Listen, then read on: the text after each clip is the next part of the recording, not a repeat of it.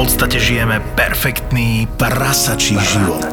No a čím je väčší hlad, tým sú romantickejšie predstavy o jedle. Zaslúžime si poriadnu facku pozitivity a liek proti lenivosti. Nechce sa mi ísť cvičiť, mám málo dopamínu, nemám drive ísť do posilky a potom si spomenieš, že kúsok od tvojho bytu otvorili nové fitko a prvý vstup je zadarmo. Z knihy je jasné, že jeden z najlepších predpokladov uvoľňovania dopamínu pri akejkoľvek činnosti je zmena. zmena. Denis vyberá motivačné myšlienky z dobrých kníh.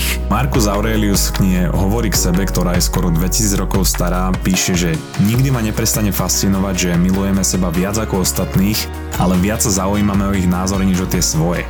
No a či sa to niekam posunulo, my sa dnes vďaka sociálnym sieťam snažíme zaujať ľudí, z ktorých väčšina nám je ukradnutá, ale ak vyjadria názor, tak ho príjmame ako od človeka, ktorého celý život poznáme a extrémne si ho vážime. Podcast o malých veciach, ktoré ti môžu zmeniť pohľad na život. Také tie rečičky o osobnostnom rozvoji, ktoré by ťa mohli baviť, lebo sú okorenené humorom. Pretože náš mozog nepotrebuje nejaké sofistikované výhovorky na to, aby sme ho presvedčili k tomu, aby nič nerobil. On sa totiž snaží byť efektívny a snaží snaží sa šetriť energiu a preto ľahko naletie aj na takéto výhovorky.